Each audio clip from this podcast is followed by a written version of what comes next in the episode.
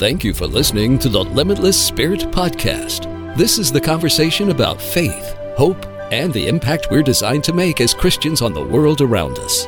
Your host, Helen Todd, the Vice President of World Missions Alliance, has spent over two decades traveling to the world's hotspots to meet the spiritual and physical needs of those who are desperate. She interviews guests from different walks of life whose stories, books, and ideas examine today's most pressing issues and challenges of being a Christian today and inspire you to action. I knew church. I knew the motions to go through. I knew all that stuff, but I didn't know Jesus. There was a season when I was in college where I had made some really bad choices drug addiction and alcohol addiction and theft, stealing money from your friends and stuff. That's a part of my story. When those things were brought to the light, it humbled me and it started me down this path of forming a faith of my own and a relationship with Jesus that was real. Eric Scott grew up as a pastor's kid, and he definitely fit the stereotype of being a prodigal son. He's my guest today on this episode of the Limitless Spirit podcast. I'm Helen Todd. There is much pressure on a child growing up in a family of ministers to fit a certain stereotype. In this interview, Eric and I explored the reasons why children who grow up in strong Christian families sometimes rebel against their parents and even their faith. Even after he established a relationship with God and started his own journey in ministry, Eric struggled with trying to find his identity and earn God's approval through his own achievements until he made a critical discovery that changed everything. Also, as a campus pastor of the King's University in Texas that is educating and training Christian leaders, Eric has a great insight on today's youth and their place in God's plan for the future. Good morning, Eric. Great to have you on the Limitless Spirit podcast. How are you doing today? Good morning, Helen. I'm doing fantastic, and thank you so much for uh, for having me. Well, I'm looking forward to learning your story myself. So we will dive right into it. Uh, you grew up as a preacher's kid, so to speak, and that's that's almost a stigma there. Did you live it out? Uh, most definitely, I am the prototypical case study for you know the preacher's kid who you know challenges all the rules and doesn't always follow in the example that they're given by their parents. Yeah i, I definitely strayed for seasons in my life but uh, god was very gracious to me no, no doubt about it. Well let's talk about this a little bit more. I didn't grow up a preacher's kid so i um, I want to see the dynamic of how this happens, why why this even became a term, preacher's kid. So what do you think happens uh, with children that are growing up in the families of ministers or even very committed Christians? It's not unusual to see that the children completely re- rebel against their parents' faith and sometimes against their parents' work, even in ministry. Why do you think that happens? I think it, it really touches on the fundamental flaw that we have with understanding how we're created. Not to sound overly cliche, but we are human beings, not human doings. And we associate so much of our identity, our worth, and our value in what we do. And we're really good about doing that, especially in the church circles. And so, growing up as a pastor's kid, you become labeled as, well, you're so and so's son and, that's obviously true but you're then immediately kind of put into this box or this category that is in, in association with the job function responsibility and in some ways identity of your parents. And so it comes to bear when when a child or a teenager is trying to find their own way and find their own identity sometimes by virtue of just wanting to be them they go the opposite direction because they're just trying to say, I have my own identity. I have my own sense of worth or self, even though they don't know what that was my case. I didn't know who I was. I didn't know, I didn't really know who Eric Scott was. I just knew I didn't want to be that. I didn't want to be what everybody else told me I had to be. And so it was a, a long journey of just trying to trying to really find who I am. And that's the longing of every human heart is to know who we are. And who we are is not connected with what we do, but it's connected with whose we are.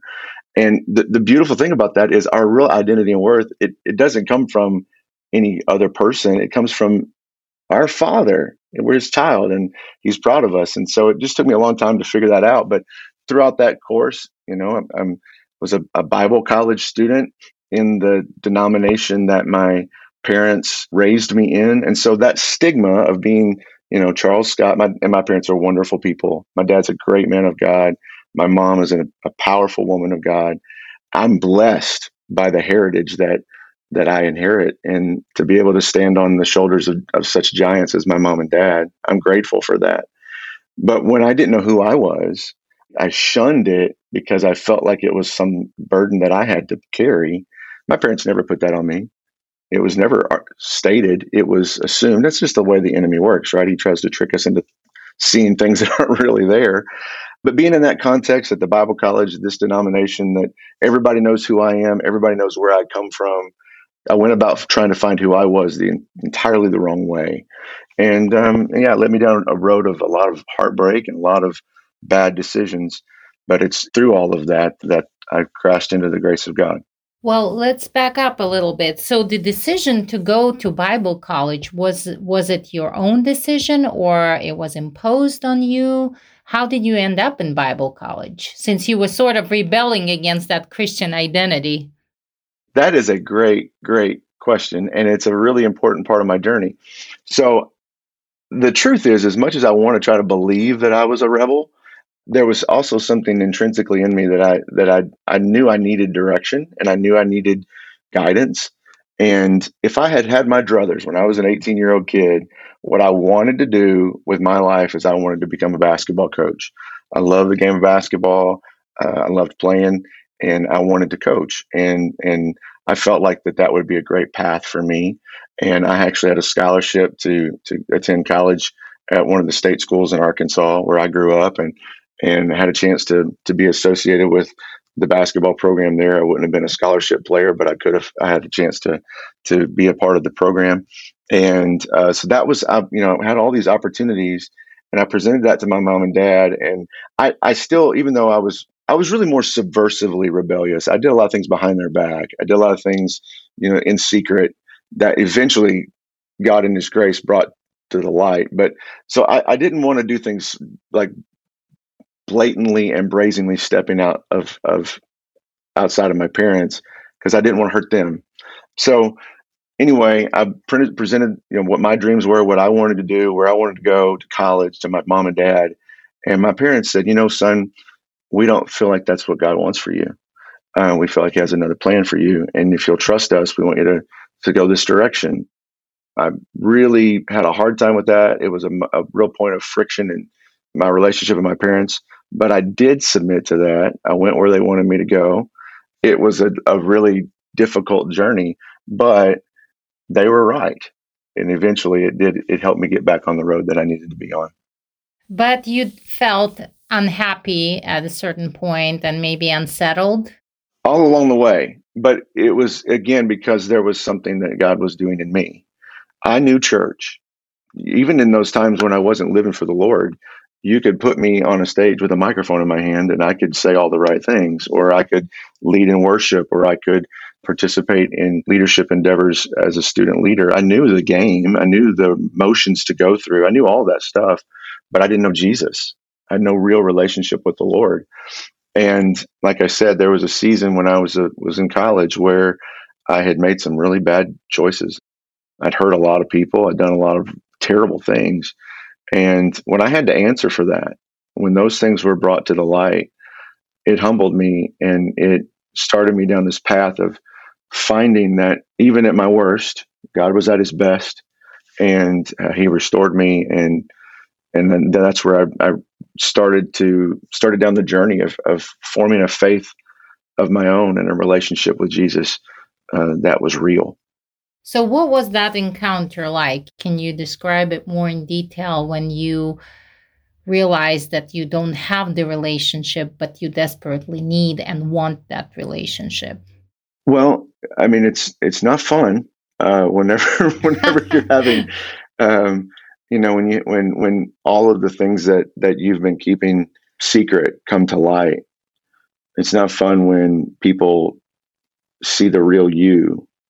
You know, there's a friend of mine. She was. We were talking about our journeys. We kind of grew up in the same.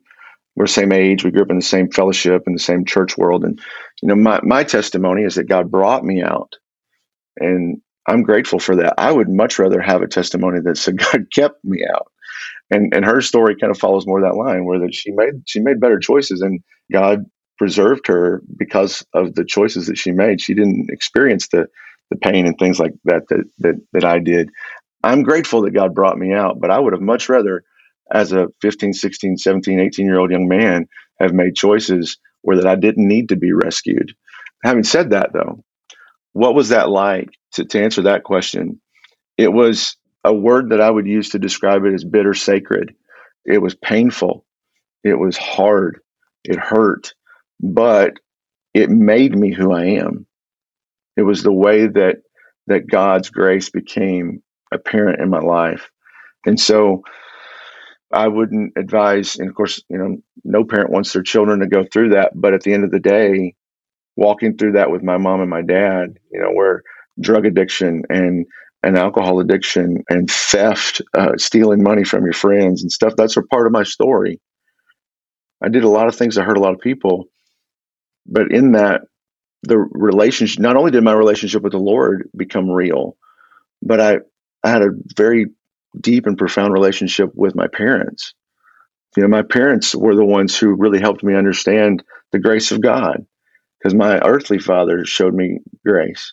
It's like what Jesus said, you know, how much more will your heavenly father give good gifts? Well, I had a good father and I had a good mother, and they were with me and they walked with me through that season. So it forged a, a deep relationship with us. And, and so, know, it was a painful experience, but it was a beautiful one as well.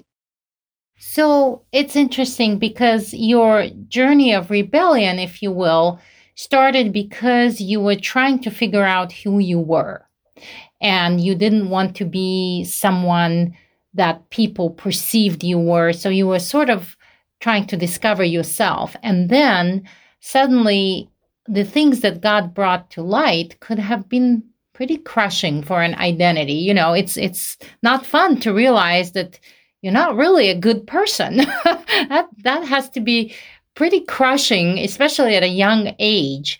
So, that encounter that you had with the Lord, how did it help you understand who you really are? That you're not that bad person that was brought to light, but rather, you know, to discover the person that God saw in you. How did that process happen?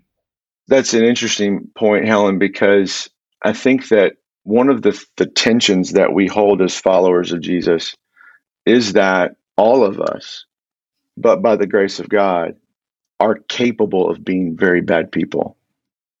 Sin is in, intrinsic in, into the human condition. And so, again, kind of going back to what I said earlier, my, my unrenewed mind will sometimes trick me into thinking that if I do enough good, it will outweigh the, the, the war that's raging inside of me.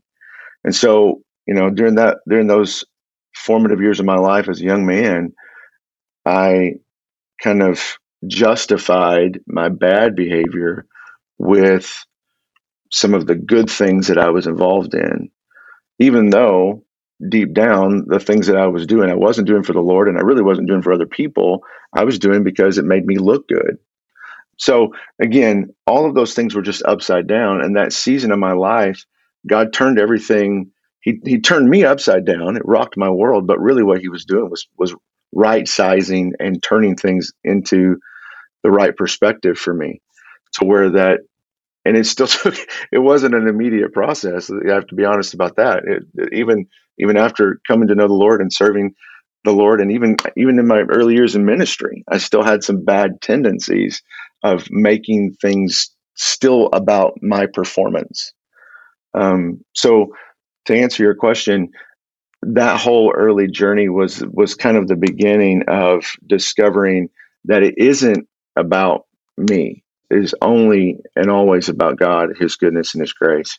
And so, I guess if I could, you know, circle back, it's it's holding that tension of knowing that those things are a possibility for us to operate with the wrong motive, even though we're doing the right thing.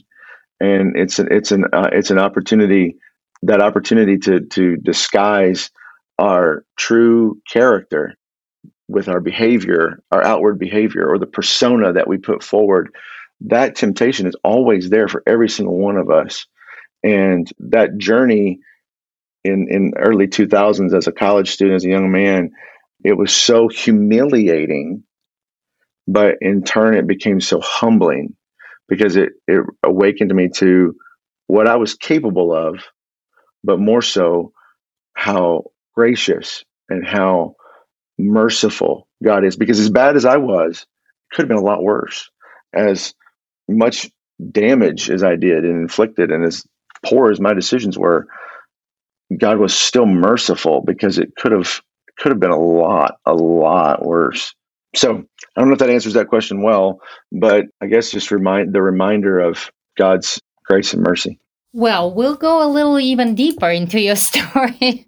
so you mentioned in your testimony that a few years down the road from this experience, and you were already in your early service and ministry, you suddenly discovered that you were an unbelieving believer. I found that very intriguing. So, can you elaborate more on that? Sure, yes. And I'll just be vulnerable and honest.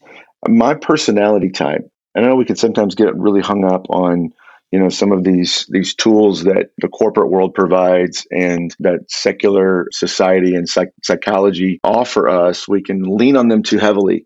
At the same time i think that just like modern medicine these are tools that god can use to shine a light on how he wired us. Um, so I don't want to get too hung up on this, but just to be real, my you know my personality type, every assessment that I do, it always kind of comes back to the same deeply embedded characteristic in my in my personality. I am a, a performer. I'm, a, I'm an achiever. I'm kind of hardwired to get things done. And sometimes, at my worst, by any means necessary. I know that about myself. And so, even in trying to serve the Lord, and even in trying to advance the kingdom, even in trying to do everything that I could for, for what I deeply believed in, which is the gospel of Jesus, the unbelief part of that is that it's up to me, that it's about my effort, my energy, my grit, my determination, all good things. But if those things are up to me, that leads down a road of disaster, really. And that's where I was uh, a few years ago. March of 2013 is when all of this kind of came to a head. I'd been serving in the local church for a number of years at that point, been married for for almost eight years to the love of my life and my high school sweetheart. When we were kids, she walked through that season with me, the season I was referring to before when I was in college. She stood by my side, even when I, you know, was at my worst. And so God and my parents said, "You better marry that girl," and I did. And so, uh, man, we've been married ever since, 15 years, and we served in ministry together as a young married couple, and then we had our first child in 2009 we were having so much fun in that journey. But my theology and my understanding of God was still tied up in my performance. It was still tied up in what I achieved, what I did for God. And that was leading me down this road of burnout and exhaustion. So I believed the message. The unbelief was in really still understanding the goodness and grace of God. That even if I didn't achieve, and even if I didn't perform, God's favor in my life, God's love for me, God's goodness to me was not connected to my performance. And that realization hit me like a ton of bricks eight years ago. To see that God was smiling at me even as a young man in college, and even when I was trying to grit my way through life and gut it out, so to speak, in ministry, God's opinion of me had never changed. That was a game changer for me, Helen, because then it made the journey of serving the Lord not about my performance, but about His. Next week, we're going to be going through Passion Week and Holy Week, and we're going to see, you know, we're going to we're going to reflect on the sacrifice that Jesus made on our behalf and the resurrection that we celebrate at Easter. And that is the ultimate testimony that his performance was enough. It's not up to me. So the unbelief was that he didn't do his job, so now I got to do mine, so to speak, that I've got to really perform for him to like me, to love me, to favor me, to bless me. Rather, he loves me. And now I perform, if you will, or I achieve, or I strive from a place of his finished work. So, this is a very interesting journey. And in essence, both of these experiences that you had were the process, I think, if I were to summarize your story, was the process of Eric Scott really learning who Eric Scott is. I don't think that we can connect. Our series of this podcast is greater purpose and about people connecting with their greater purpose. And truly, I don't believe we can connect to our greater purpose or even discover what it is until we have a understanding of who we are in God, in Christ. And so, would you say that you have discovered who Eric Scott is? You're hitting the nail on the head. I think that even still, I'll turn 40 this year, which, you know, when I was 20, I thought 40 was ancient. And now I have a completely different opinion on the age of 40. I think that really the journey with Jesus is what you just described. It is the journey of becoming and knowing who we are, learning things about ourselves, discovering things about ourselves in light of who Jesus is the world does a good job of of labeling us, identifying us, telling us who we are, and even in some respects helping us. Like I said before, the tools and things that are available for you know self awareness and emotional intelligence those those are valuable resources for leadership in any context. So we're we're always trying to discover who we are. But if we don't discover that in light of who he is, we don't see ourselves through the lens of the cross there will always be a gap in purpose because you'll always feel unfulfilled to your purpose if it's not connected to who he says you are. And regardless of personality type or regardless of giftings or regardless of even passions that we have in life, if we don't come back to, he says, I am forgiven. He says, I am righteous. He says, I'm enough. He says, I'm loved. Those factors about who we are in Christ will be the determining factor of how well we understand who we are as a person.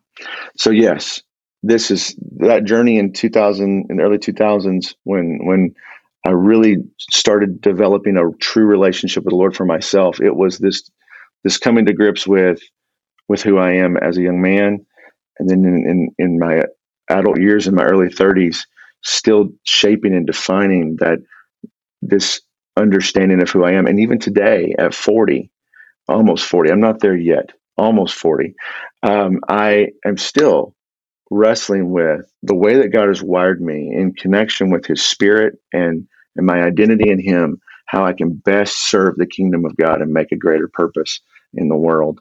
And, and I think that that is, is really the, the journey that we say yes to when we say yes to Jesus is God, help me discover more about who you are and help me learn more about myself and then open my eyes to how those things intersect, how, what, who you are and who I am, how we intersect together to make a, a, a difference in the world around us. I think it's an ongoing journey, honestly. You know, you can't measure it with age. Somehow we expect that, you know, when we reach a certain age, hopefully we acquire more wisdom or more understanding. And sometimes it does naturally happen that way but i don't think it is measured by the number of years that we live on this earth but rather uh, with our desire to pursue that. Not everybody strangely enough is in that quest but also with the circumstances that God brings our way. You know, we've all gone through this challenging year, 2020, and the challenges are not over. But I think that a lot of good come came out of that because until we're challenged or put in some type of extreme circumstances, sometimes we don't have the full understanding of who we are. And that too goes along with God helping us to know who we are, how to, we respond to these trials, and, and helping us grow through them. So now you are, as the campus pastor at the King's University, you're pouring that wisdom that you have learned and acquired into young people, into students who are just like you now are in pursuit of discovering who they are, in pursuit of their greater purpose, um, their training for career in ministry potentially or maybe another career but still very christ centered i've visited the campus of the university and the atmosphere is just absolutely beautiful. You can sense uh, that young energy and excitement and passion for christ. You mentioned that uh, this is, uh, in a sense, your greater purpose is pouring into the lives of these young people. So, what can you say about this young generation, the next generation that is coming after you? Well, Helen, you you you are you're so right. I want to circle back to something you said just a second ago. Yeah, growing growing old does not mean growing up. There's a there are a lot of immature adults. We know that, and you know, in reference that that principle, in reference to this generation, uh, and I'm going to try not to be emotional because I can't I can't talk about this generation without without getting that way. Um, because I think they get the worst rap ever. And I think they're viewed as this problem, and they're not. If we believe the word of God is true, when Mordecai said to Esther, Who would know that you came into the kingdom for such a time as this? Then why are we complaining about the generation that God, in his infinite wisdom, foreknew and foresaw would be birthed in the middle of all the chaos that's going on around us. And as leaders, as parents, as business leaders, as previous generations, we have to be honest with ourselves because it is what another generation establishes that sets the stage for the emerging generations. And so, whatever we complain about in them, we have to take responsibility for because they didn't get that way on their own. So, when we talk about entitlement and we talk about um, you know selfishness or self-centeredness or you know lack of grit or lack of you know all those things that this generation gets slapped with as far as labels are concerned. We have to own that because they're looking to us and we created the world that they're growing up in. We're the ones that set the table for all of this. So instead of just expecting them to to be like we want them to be we have to take them by the hand and walk this thing out with them. Because again, some of the characteristics that we call bad, I don't think are all that bad. For example, let's talk about entitlement. You know, we say this generation is so entitled. I think everything should just be handed to them. Well, I mean, is that the worst thing ever for them to expect more? Is it the worst thing ever for them to look at problems and say, it doesn't have to be this way? We deserve better. We as a society deserve better than some of the different things that we've been told we have to just live with. See, I think that what we label as entitlement could be something that will become a righteous discontent with the way things are. And the other thing that we we know about this generation is because of advances in technology, because of their exposure to facts and information Uh, at such a young age, this generation is extremely intelligent.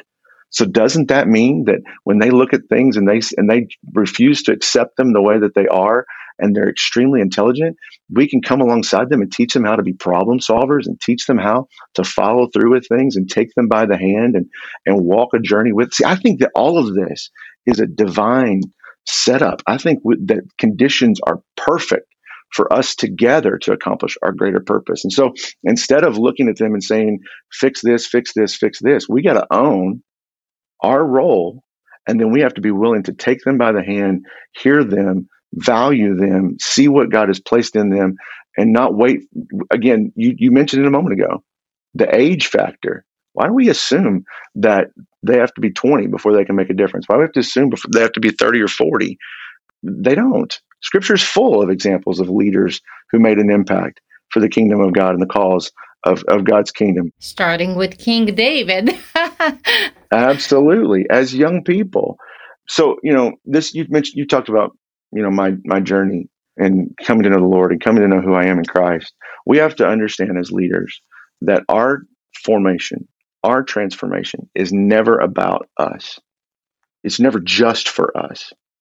It's always for someone else.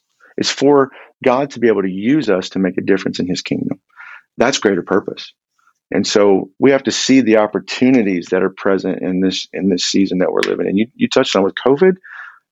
Do you know that, that because of shelter in place and because of that season where where we weren't able to gather in worship, online ministry and online spread of church services and the gospel became so crucial. Churches recalibrated, churches pivoted towards online, and as a result, uh, many platforms for online ministry are recording not just record numbers, astronomically high record numbers of people coming to know the Lord in the middle of a global pandemic. God is working. He is always moving. He is his purpose is always going to be accomplished. The question is whether or not we're going to wake up and be a part of it. And this generation, they are primed and ready and able to make a difference in the world.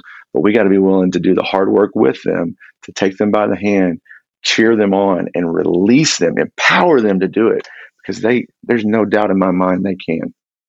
I 100% agree with you. I'm a mother of a 24 year old and a 15 year old. So I have a great scope of, you know, the generation that is coming behind us. And I, I am in awe. I, I'm very proud because I see, I mean, there's negative in every generation, but I see like you mentioned, tremendous intelligence, awareness of uh, what is happening. They're very alert and aware of what is happening around them. And if there are complaints that they're not passionate, which I didn't see, that uh, the the young people that I encounter are extremely passionate about Christ. But if if there is even any complaining about them not being passionate about Christ, then is it not our fault? You know, they're the generation that will not stand for counterfeit faith. They're very genuine and and they look for genuine. And so unless we are genuine in our faith, we can't impart it onto them. They will not take it. And so I am excited, Eric, about you speaking at the Greater Purpose Conference. It's just coming up in just a few weeks in May. And uh, I look forward to hearing what you have to say and impart onto young people, parents, grandparents alike. So thank you so much for coming on this podcast. And uh, we will be talking to you very soon. Helen, thank you so much for, for having me. And likewise, I cannot wait to be with you uh, in May. And I know that God's going to do some amazing things and, and just can't wait to be a part of it. And I'm so honored uh, to partner with you in it. I think Eric's story is a powerful reminder of the destructive impact that a misguided identity can have on a person's life. And today, I think this is especially important because we live in a culture where success and influence are tied to the approval of the majority. And we have the cancel culture that has the power to destroy a person's life. And this is why I think that as believers, we truly have to pursue that identity in the grace of Christ, which gives us true confidence and ultimately connects us to our greater purpose. I also love Eric's passion and his hopeful view of today's youth. I mentioned that Eric Scott will be speaking at our Greater Purpose Conference that is coming up in May, and I would love for you to check out the details and consider joining us. Go to our website, rfwma.org. And while we didn't talk specifically about missions work on this episode, that's another way that God is moving and working right now. For instance, I have just returned from World Missions Alliance first trip to Mexico. Mexico is one of the few countries today that has kept its borders open during the COVID-19 pandemic. We held discipleship training sessions, street evangelism. We ministered to the people who lost their loved ones during the COVID 19 pandemic. But my favorite moment was leading in a salvation prayer an 83 year old woman and then handing her her very first Bible. And it made me think that it is never too early or too late for us to establish that personal relationship with Jesus and start pursuing and discovering our true identity in Him. If you would like to learn more about getting involved in the Great Commission, go to the same website that I just mentioned, rfwma.org, and there's more information there how to get involved. Thank you for your prayers um, while we were in Mexico. And I also want to thank Eric again for being my guest today. Finally, thank you very much for listening. Until next time, I'm Helen Todd. Limitless Spirit is produced by World Missions Alliance. If you believe in the importance of the Great Commission, sharing Christ around the world and helping those in need, check out our website, rfwma.org. If you liked what you heard, consider supporting the Limitless Spirit podcast by going to rfwma.org/give. Subscribe to the podcast on your favorite platform and leave us a review. Tune in next week for another exciting episode.